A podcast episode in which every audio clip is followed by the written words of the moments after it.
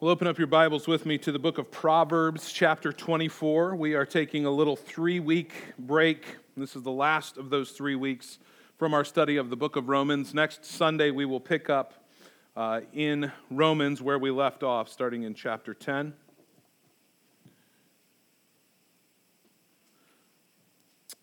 We'll be reading this morning from Proverbs chapter 24,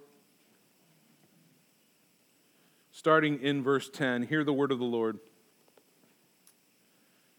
If you faint in the day of adversity, your strength is small.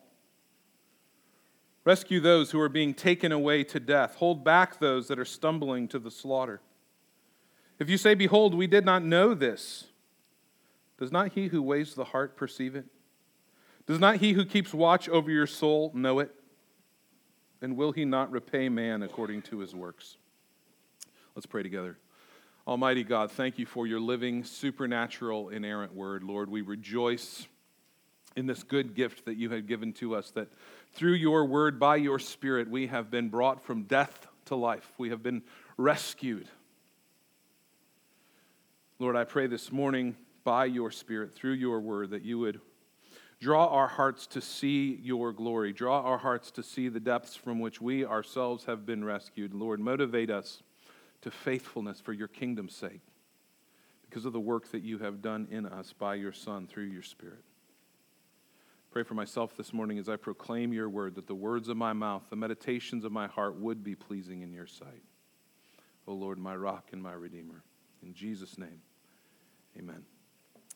Well, today is Sanctity of Life Sunday, and that, that is the Sunday closest to the date that the Supreme Court committed what is the greatest injustice in American history. And yesterday was the 49th anniversary of the darkest day in American history. Not Tom Johns' birthday, but in fact, uh, the handing down of the Roe versus Wade decision, legalizing the abortion of children in all 50 states. And in that 49 years, some 650 million little boys and girls, sons and daughters, children created in the image of God have been slaughtered in American wombs. That's just American. That's not even counting the babies who have been killed by abortifacient birth control, which is most of it, by in vitro fertilization practices to, to put all of this in perspective, these staggering numbers we can't even wrap our minds around, those of you that are old enough to remember the horror of the 9 11 terrorist attacks, it's basically that day, every single day in America. That's the numbers. Abortion is the preeminent injustice of our times, maybe of all times. And so we are not free to wash our hands of it. We are not free to turn our eyes from it. We're not free to leave it up to others to deal with. Our tax dollars are paying for this. Our government is approving this. This is our issue. We, the, the, the, church of the Lord Jesus Christ, are the ones called to stop it. There's nobody else, it's us. And I want to say up front some of you may have been involved in abortion in some way. You've had one, you have a loved one that has had one, maybe you helped someone get one. The goal this morning is not to heap condemnation on you, quite the opposite. If you're in Christ, he is, He's paid your penalty just like He has paid mine. Isaiah 53 5 says, He was pierced for our transgressions, He was crushed for our iniquities. Upon Him was the chastisement that brought us peace. By His wounds we are healed. Romans 8, verse 1 says, There is therefore now no condemnation for those who are in Christ Jesus. I don't want to add to your pain. In fact, I pray that you would be comforted. But all of our hearts should be broken by our sin, our own personal sin, and all of our hearts should be broken over this great national sin. James chapter 1 verse 27 says this, religion that is pure and undefiled before God the Father is this: to visit widows and orphans in their affliction, and to keep oneself unstained from the world. Now, if God is going to tell us what is pleasing to Him, the, the, The religion that is pure and undefiled before God the Father. If God's going to say, This is what I'm looking for out of you, we ought to lean in close and listen to whatever it is He's about to say. And what does He tell us? A major component of this is helping those who are in desperate need. Here in James, He says, Orphans and widows. Why orphans and widows? Well, in the ancient world, there was nobody more desperate than orphans or widows. God's people had to intervene or they likely would not survive. And so, what God says to his people is, You want to know what I'm looking for out of you, the kind of religion that I desire, that I'm pleased with? Intervene. Intervene in this world around you. That's what I'm looking for from you. As, as, as terrible and devastating as those circumstances were for, for widows and for orphans in the ancient world, tris, children facing abortion are far worse off.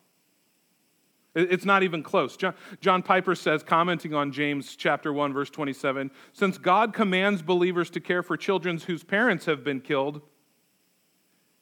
he would also have us care for the children whose parents want to kill them. But God's command to us is even stronger than this here in James chapter 1 verse 27. It's not just that we're to visit them in their affliction, we're called to do something far more dangerous. And here we have this command in Proverbs chapter 24. Rescue those who are being taken away to death. Hold back those who are stumbling to the slaughter. If you say, Behold, we did not know this, does not he who weighs the heart perceive it? Does not he who keeps watch over your soul know it? Will he not repay man according to his work? It's one thing to provide shelter and food and money for people who are in need of those things. It is quite another thing to actively intervene for people who are about to get murdered. It's a much scarier proposition. But what are God's people commanded to do in the face of violent, murderous injustice? We are commanded to come to the rescue of the victims. We're commanded to intervene. The word here, rescue, it's an imperative, it's a, it's a command. It, it's active, it's not passive. You can't passively rescue someone.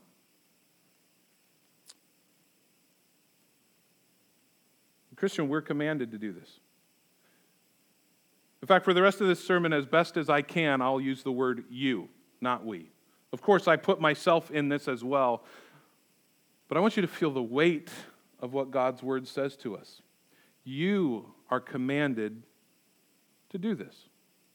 You're commanded to intervene on behalf of those who are being led away to the slaughter. Christ has rescued you, Christian, and so you must rescue as well. And if we refuse,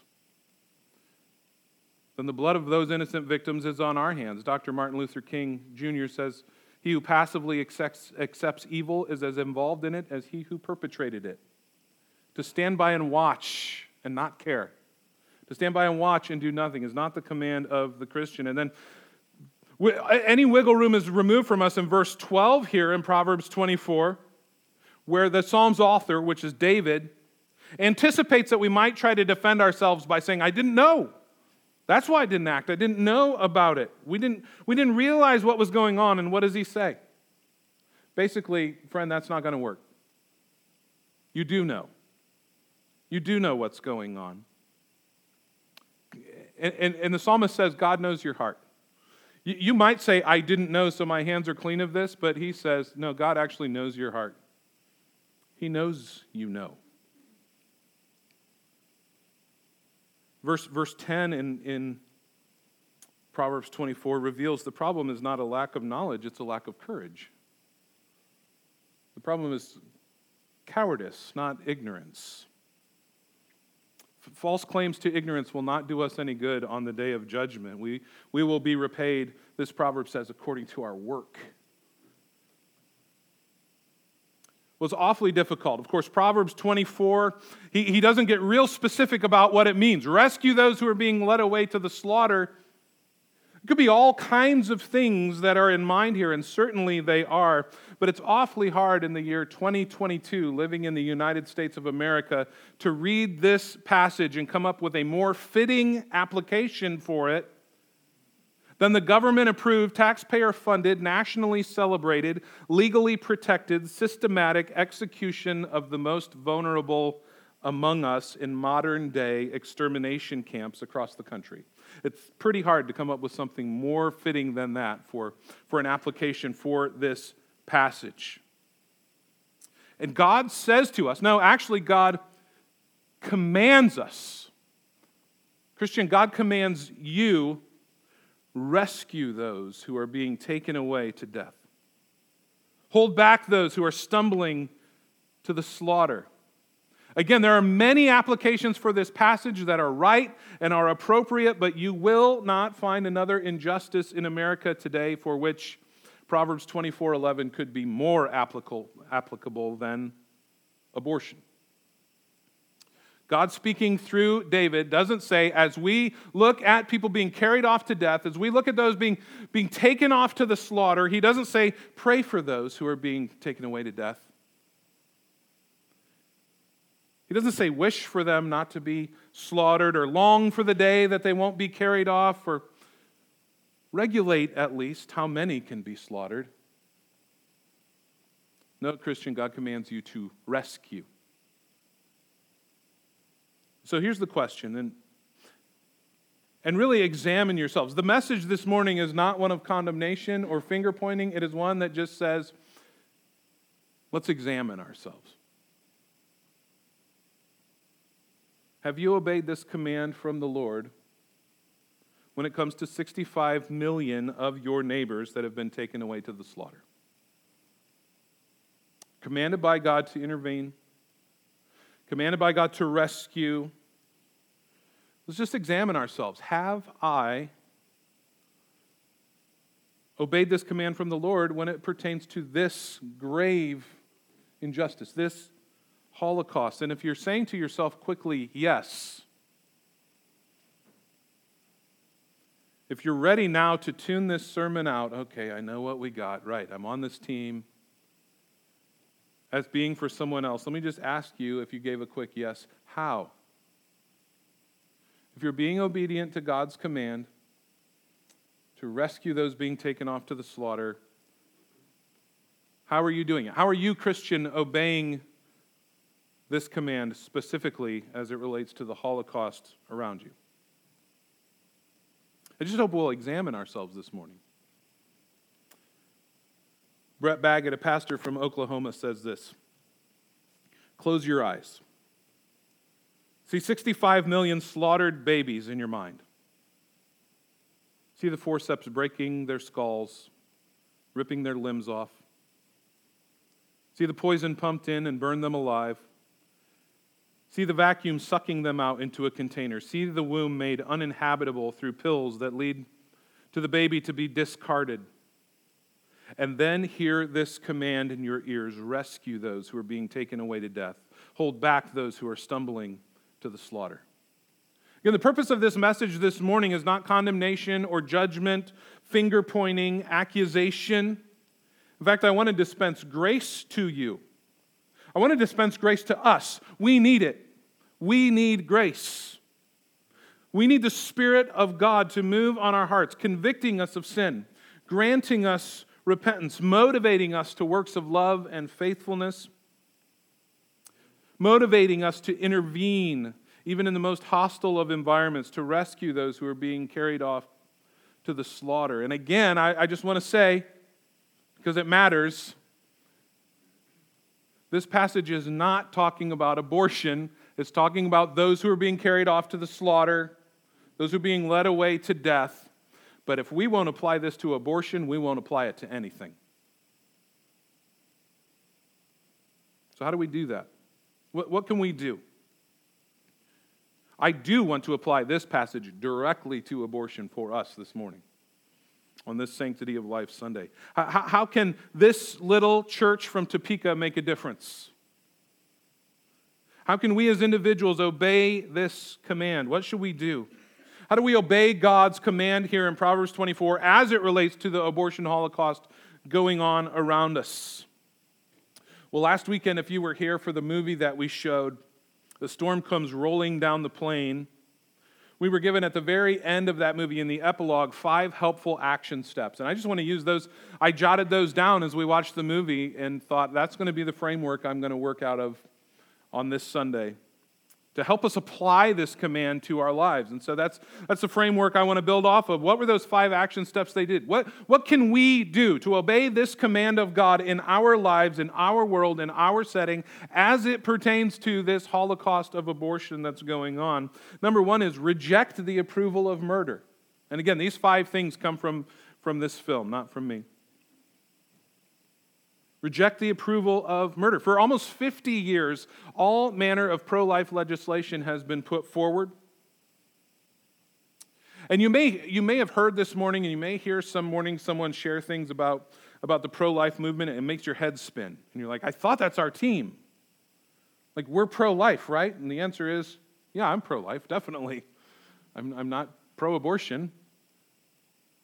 But it maybe makes your head spin and you say, why are we talking about this? Well, the truth is, in 50 years of legislation, at times where there has been an overwhelming pro life Republican majority controlling almost everything on a federal level, and in Indiana, that's always the case.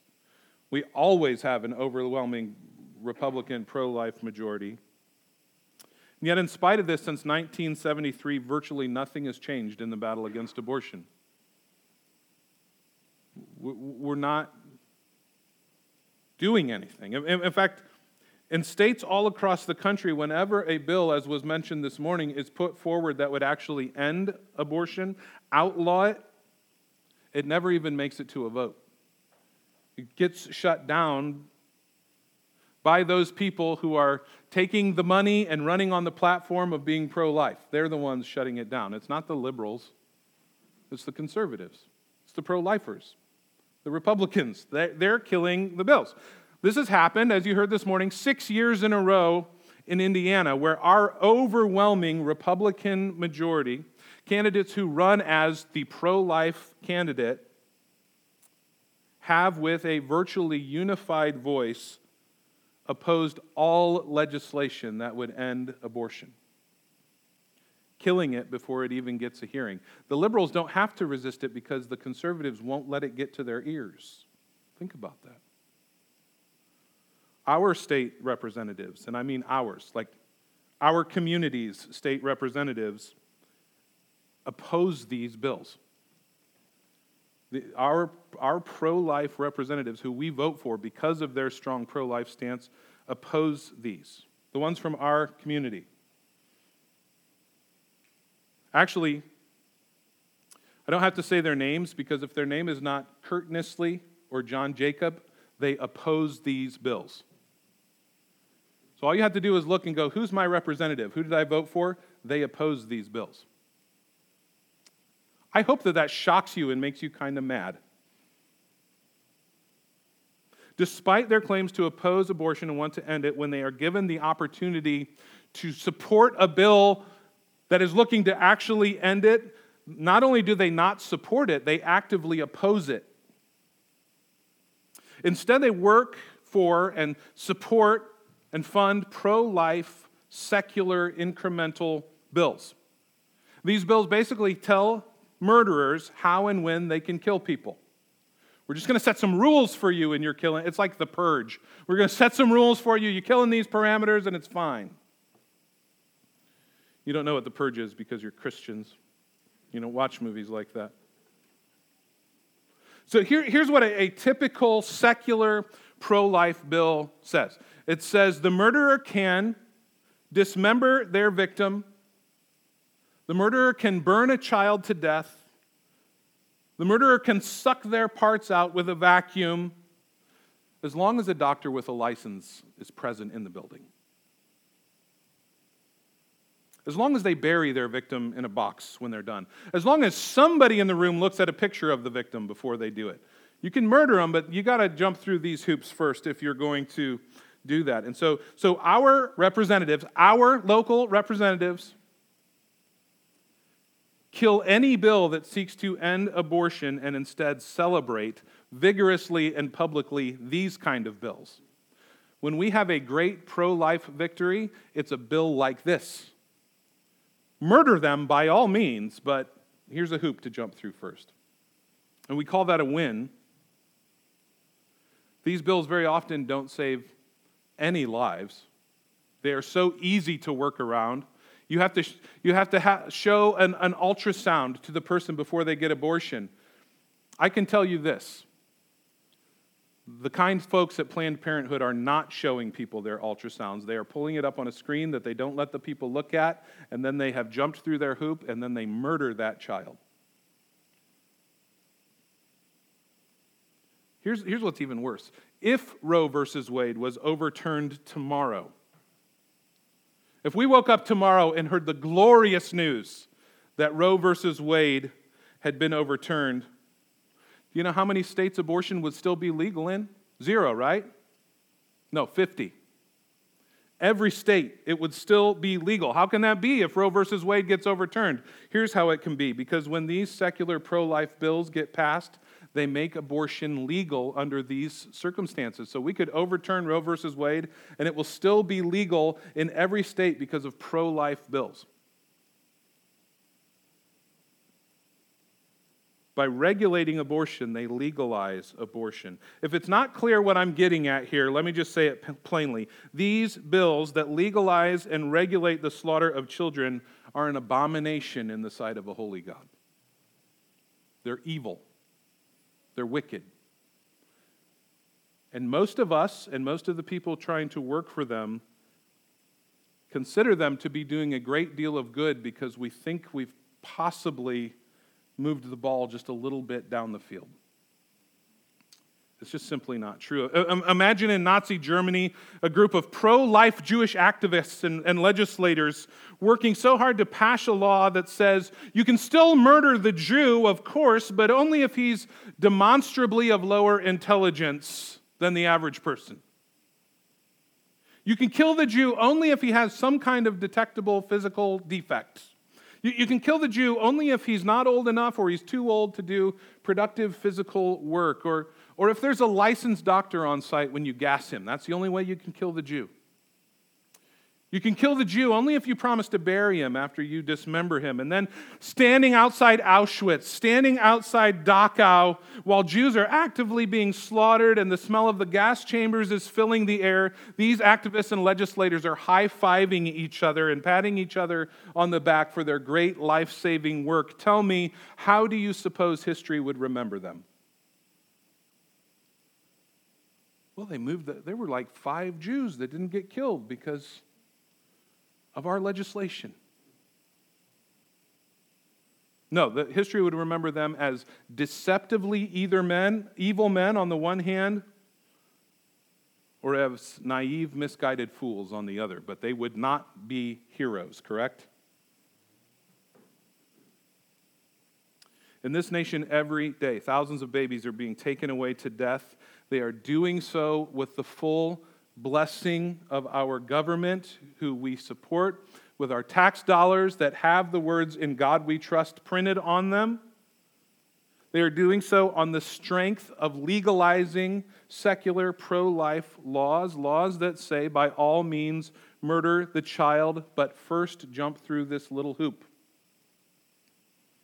Then our legislators pat themselves on the back. They accept their rewards of congratulation. They continue to get reelected by pro life voters. And they are fully committing, committed to killing next year's bill that would seek to end abortion, just like they killed this year's bill that would seek to end abortion and the bill last year that seeks to end abortion. So, one of the first things we can do is to reject all the approval of murder and say to these politicians, You say that you want to end abortion, put your reputation where your mouth is. Secondly, what can we do? Demand our governing authorities to establish equal justice, judge justly, and stop showing partiality. We must demand that our legislators make it illegal to murder babies. Why do we even have to say that sentence? That they're not something less than human. Our legislators must not show sinful partiality. Psalm 82, verse 2 says, How long will you judge unjustly and show impartiality to the wicked? Give justice to the weak and the fatherless. Maintain the right of the afflicted and the destitute. Rescue the weak and the needy. Deliver them from the hand of the wicked. This is the duty of our governing authorities. Their authority, Paul says in Romans 13, comes from the Lord, it doesn't come from the voters. Judge justly with no partiality. Give justice to the weak and the fatherless. Rescue the weak. Deliver them from the hand of the wicked. This is your call, rulers, legislators. And the truth is, everyone actually knows that the preborn child is a person. Uh, all of this partiality is coming from the claim that, well, it's something less than. I mean, I know the, the, the, the, baby, the, the fetus is not going to one day turn into a giraffe. It's definitely going to turn into a person, but they're not a person yet. Everyone knows it is a person. Right? This, this is why the, the, vocally, the vocally out there pro, pro abortion celebrities grieve their miscarriages publicly. It's why they're distraught and in pain because they know this is a precious living child. It's why most states, including Indiana, have fetal homicide laws. We're, killing an unborn child is treated as a homicide. If you kill a pregnant mother and her baby, you are charged with two counts of murder, not just one, because we know. So, so in Indiana, it's illegal to take the life of of the preborn. It's, it's murder, in fact, if the mother doesn't want you to do it. But if the mother does want you to do it, there's nothing wrong with it whatsoever. Go ahead. In the first case, the law treats the child as a human with rights. In the second case, the law treats the child as subhuman with no rights. This is partiality. This is wicked. This is unjust. We must demand that our governing authorities repent of this. It's shameful demand that they legislate impartially, establish justice in this land. Third, what can you do? Reject any medicines that kill babies. Now, there's a lot that can be said about assorted medication and vaccines and their connection to abortion. Some, many even, are created using aborted fetal tissue. Now, this may surprise you, but I did not have the time this week to become an expert on vaccines. I know, it's shocking. So, what I'm not going to do this morning is spout off my ignorance on something that I don't really have expertise in. In fact, I'm not a huge fan of pastors dispensing medical advice, which one of the wonderful gifts of COVID is that all people now, regardless of education, are experts in the medical field, which is a real delight. And pastors are expected to be that. You're expected to speak on it, and my answer is always uh, a short one no. No, I'm not. I'm not an expert on that. Here's what I do know, though, and I will speak on this. Many forms of birth control are abortifacient, they kill babies. They don't prevent pregnancy, they kill the baby. When Andrea and I were a young married couple, no one told us that the contraceptive they gave us most often didn't prevent pregnancy, it killed the baby. We didn't know that. We thought, here, you take this magic pill and you don't get pregnant, and it's great. When we learned the truth, we were heartbroken. We were devastated. How could we have done this? It was a couple years we were taking this medication. So when we talked to the doctor about finding one that didn't kill, that we could be sure it never works that way,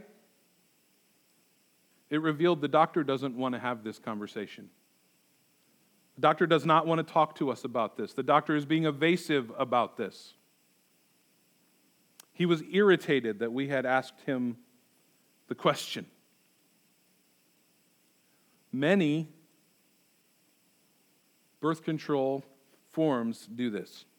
They may prevent pregnancy or they may kill the baby, and you don't know which thing is happening. Christians, we ought to reject that then. We ought to reject any medicine that ends a human life. Further, many of the processes of in vitro fertilization are designed to create more babies than are ever intended to be kept alive, more babies than are ever intended to be born. Sometimes it's a matter of putting those babies on ice and we just keep them cryogenically frozen. With no intention of them being implanted or born, they're just going to be there. Often, though, there's the abortion of one or more babies in the womb so that the mother can have one baby. So we're going to implant several babies, and as they grow, we'll kill the rest and we'll keep the one, and what a happy family we'll have together. And, friends, I know these are sensitive topics. Many of us in, in our families have been involved in some way with these assorted topics. Our hearts grieve over those who want to have natural children that they have not been able to have. and yet we must not knowingly participate in the killing of children. We must not. We must not try to hide our head in the sand. Well, this is an uncomfortable topic. I don't want to bring this up. I was thinking this while I was typing these notes. Well, I might make somebody mad if I mention in vitro fertilization.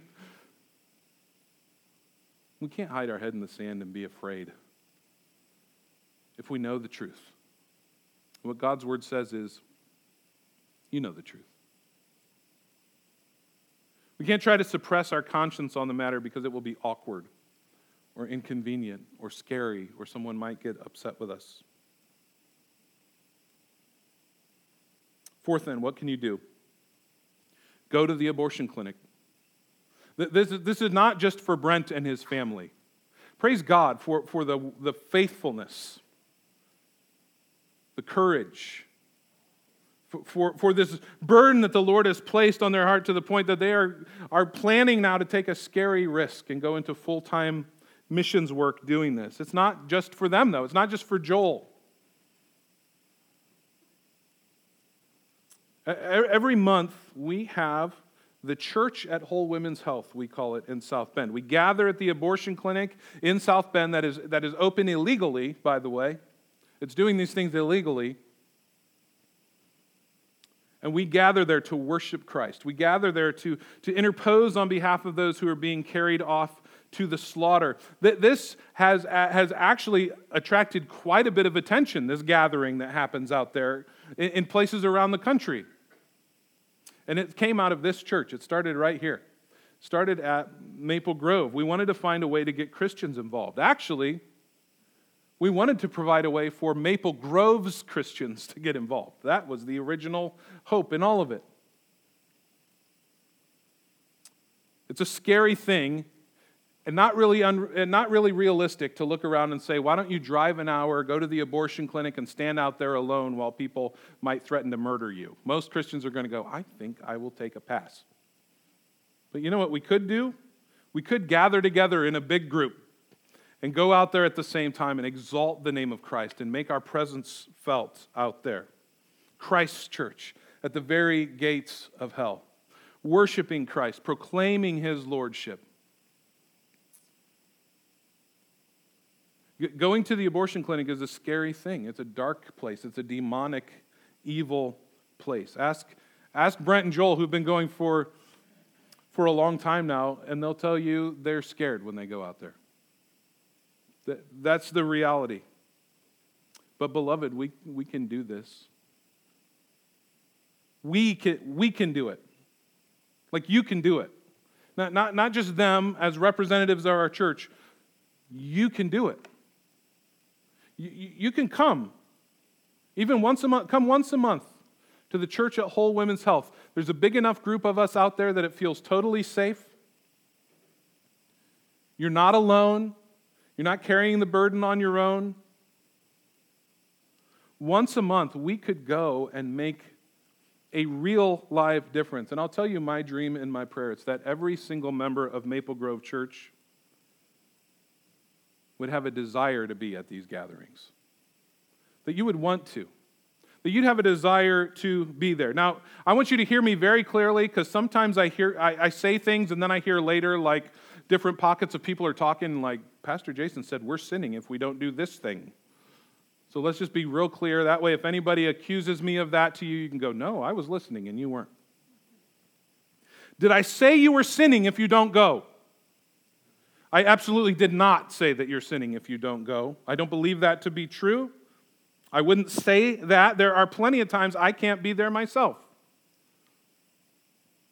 Some have physical limitations that really don't make it possible for them to be out there. I did not say you are sinning if you don't go. Did I even say you might be sinning if you don't go? No, I did not. So let me say that now. You might be sinning. You might be sinning if you don't go. It might be cowardice that's making you not go. It might be apathy that's making you not go. It might be selfishness that's making you not go. Let me be perfectly clear, though. I am not accusing anyone, anyone of sin.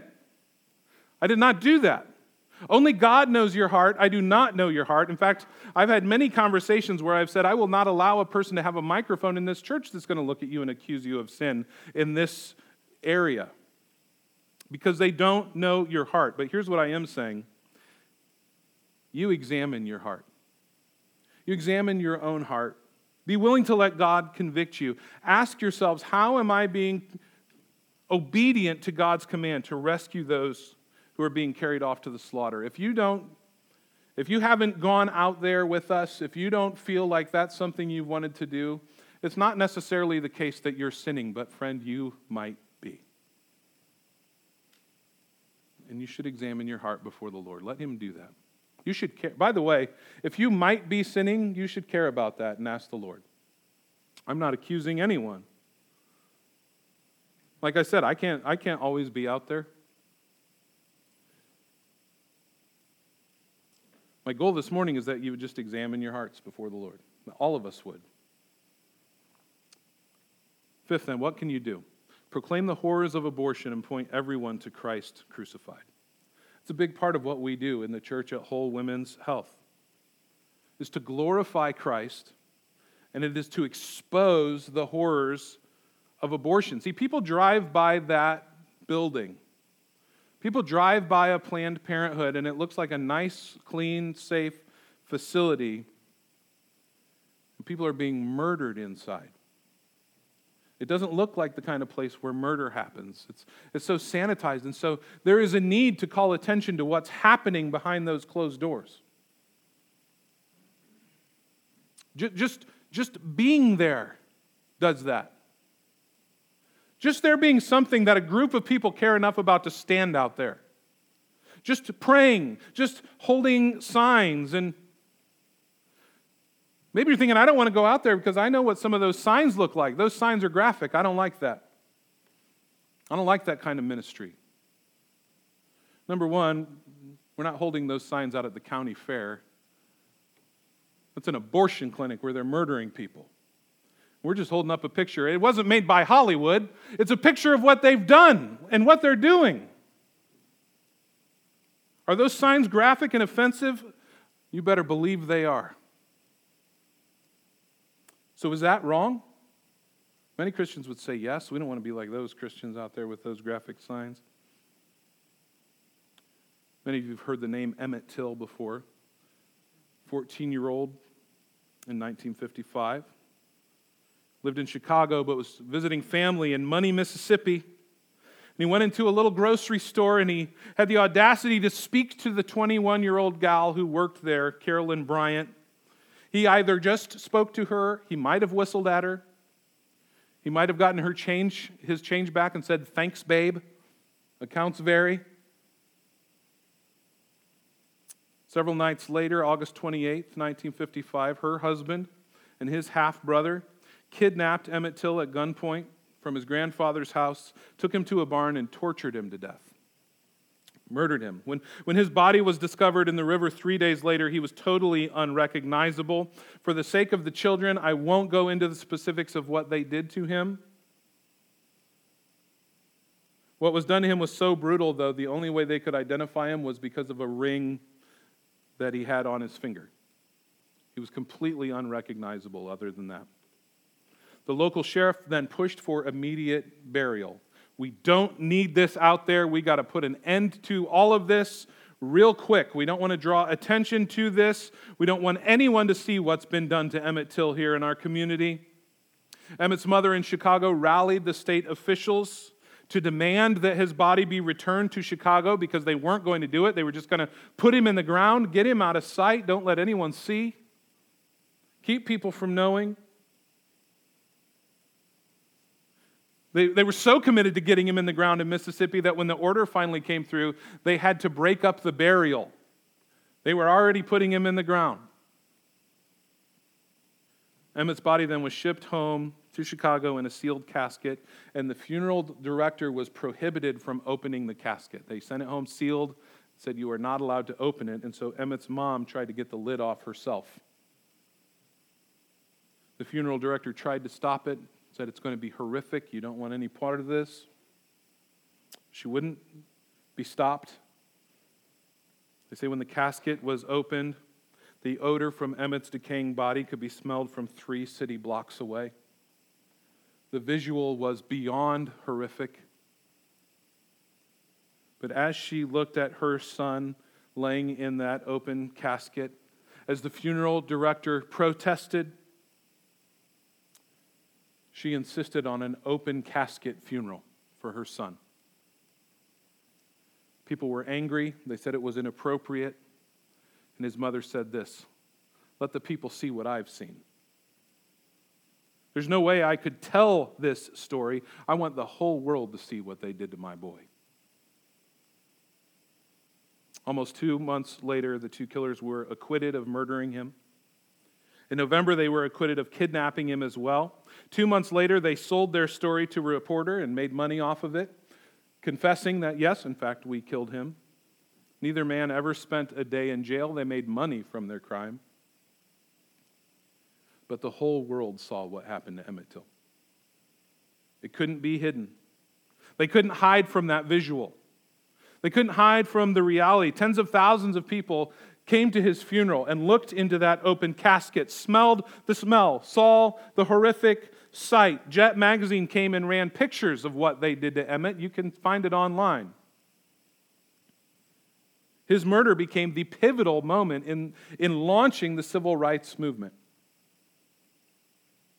In a similar way, you can go to the Holocaust Museum in Washington, D.C., and what you will find there is that it is full of graphic imageries it, it's so totally overwhelming to go to that place. Those images from the Nazi death camp are some of the worst images you could possibly see. We went there years ago, and my kids were so unsettled we couldn't make it through the museum. We had to leave. It was so overwhelming. Why would they do that? Why would they show those images? Isn't it offensive? The answer is yes, it's totally offensive. It's incredibly offensive. These things should be offensive, and we should be confronted with the horrors of them, lest we perpetrate them. But we're not just called to shine a light on the Holocaust of abortion. The message we've been given is the gospel of the Lord Jesus Christ. Church, that is, is our message. John Piper says this Our main calling and our greatest gift to the world is the proclamation of the gospel of Jesus Christ. This is the only message that gives pardon for the agents of death and the power for agents of life. Since all of us at one time have been children of darkness, the blood bought pardon of Jesus is precious to us all. That's where we start. We don't earn that pardon with pro life action, it's a free gift. With that, with that pardon in hand, we proclaim the good news together. We make sure people know that we do not think justice for the unborn is the gospel. Salvation for sinners through faith in the blood bought pardon of Christ is the gospel. But when that grips our souls, we are set free and empowered to live for justice. This issue of abortion is not the gospel. Like I said, even, even as we read Proverbs 24, it's not a passage about abortion. But the gospel has something to say about abortion. This command in Proverbs 24 has something to say about abortion. We live here and now in this time. And we cannot turn our eyes away from this issue. The gospel motivates us to obey this command to rescue those who are being taken away to death, to hold back those who are stumbling to the slaughter. And there are many applications for this, and the gospel motivates all of them. But Malcolm, Malcolm Gladwell wrote this in The Tipping Point when people are in a group, responsibility for acting is diffused. They assume someone else will solve the problem. They assume that because no one else is acting, the apparent problem isn't really a problem. That's true. It's easy to assume other people will handle things. It's easy to look around at the church's inactivity on this and say, well, so certainly I don't have to be active on it. It's obviously not that big a deal. It's easy to hear someone else who is being active and go, they got it covered. Godspeed, brother. And to never feel any weight of personal responsibility. It's very easy to do that. And the point of this message it is not to say everyone in the church should be working relentlessly to end abortion. I, I, look at people who, every day off, every vacation, Every opportunity they get, they are out there. They are working tirelessly, nonstop to end abortion, relentless. I'm not saying that is the call of every single Christian. In fact, there are other issues in the world. If it was the call of every Christian, there would never be a missionary to Africa, for instance. I'm not saying that. Don't accuse me of saying something I'm not saying. It would be unreasonable to say every Christian should work relentlessly on this issue, but here's what is not unreasonable to say that every Christian should be doing something to end abortion. Something you can identify, by the way. Not just a vague something, I really hate it. That's my part to play in all this. No, something I can point to. Doing your part to rescue those who are being taken off to the slaughter. And so, this is my simple pastoral plea to you this morning, to myself as well, of course. Fight against the temptation to apathy. Fight against the temptation to laziness. Fight against the temptation to fear man so much that you're willing to be obedient, disobedient to the Lord because of it. God calls you, Christian, to pour your life out for the sake of his kingdom. We are not here to coast. We are not here to say, I did my time, I'm old now. I'm just going to ride off into the sunset. We're not here to go through the motions. That's not our calling. We're not called to, to be consumed with maximizing our own comfort and happiness in our lives. Christ is too great for that. The darkness is too dark for that. Now, may we be those who act who, who interpose for the glory of God, for the sake of his kingdom, for the, the hope that the gospel offers this world. This is not a message condemning anyone, it is not a message con, con, accusing anyone of sin except those involved in this act of murder. They're sinning for sure. But the, you, Christian, I'm not saying that you've been in sin. What I'm saying is examine your heart, as I must examine mine. Ask the Lord, what role do I have to play in this? It's a call to not hide our heads in the sand. It's a, it's a call not to excuse ourselves from involvement and action. It's a call to, to pour our lives out for the sake of the gospel. To see how we can be obedient to this command of Proverbs 24, and on top of that, obedient in regard to this great injustice in our world today. The very fact that we're Americans paying taxes mean we have to do something about this issue because we're involved. It's our issue. We're the ones. There's no one but the church of Jesus Christ. There's no one else that's going to do it. Donald Trump's not going to do it for us. No, it's the church of Jesus Christ. And what a glorious thing that the Lord would call us into his service. We who deserve death no less than the abortion doctor who willfully does what they know is wicked. No more than the mother who, who willfully murders her child and then dances in the parking lot outside afterwards. We, we deserve no less judgment, and yet the Lord would rescue us and then call us as ambassadors of his kingdom, as his sons and daughters, to rescue those who are being led off to death. What a, what a glorious thing this is. Let's pray together. Almighty God, thank you for your word. Lord, I know that this was a challenging, difficult message to, to preach and to hear. Lord, I pray now by your Spirit that you would safeguard the, the enemy who would want to twist my words and cause people to take uh, the wrong kind of offense.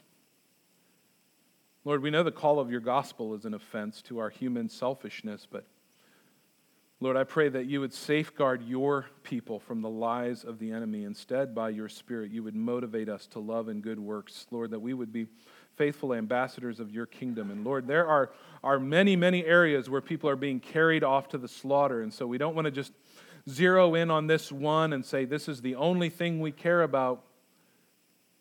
But Lord, we see the wickedness that has gone on around us. And we pray, Lord, that you would bring a speedy end to abortion in this nation. Lord, that our legislators would repent. Lord, that those who are, are seeking even now to, to end the life of their child, that their eyes would be opened in your mercy by your Spirit. Lord, that you would bring an end to facilities like Whole Women's Health, like Planned Parenthood, these wicked, evil places. Lord, that your church would rise up and be strong.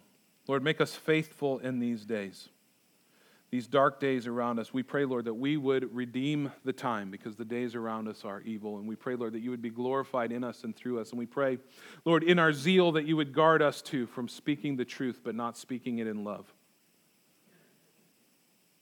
Lord, we desire to bring glory to you, to live lives of obedience and faithfulness, motivated by love for you and love for others. We pray these things for your sake. In Jesus' name, amen.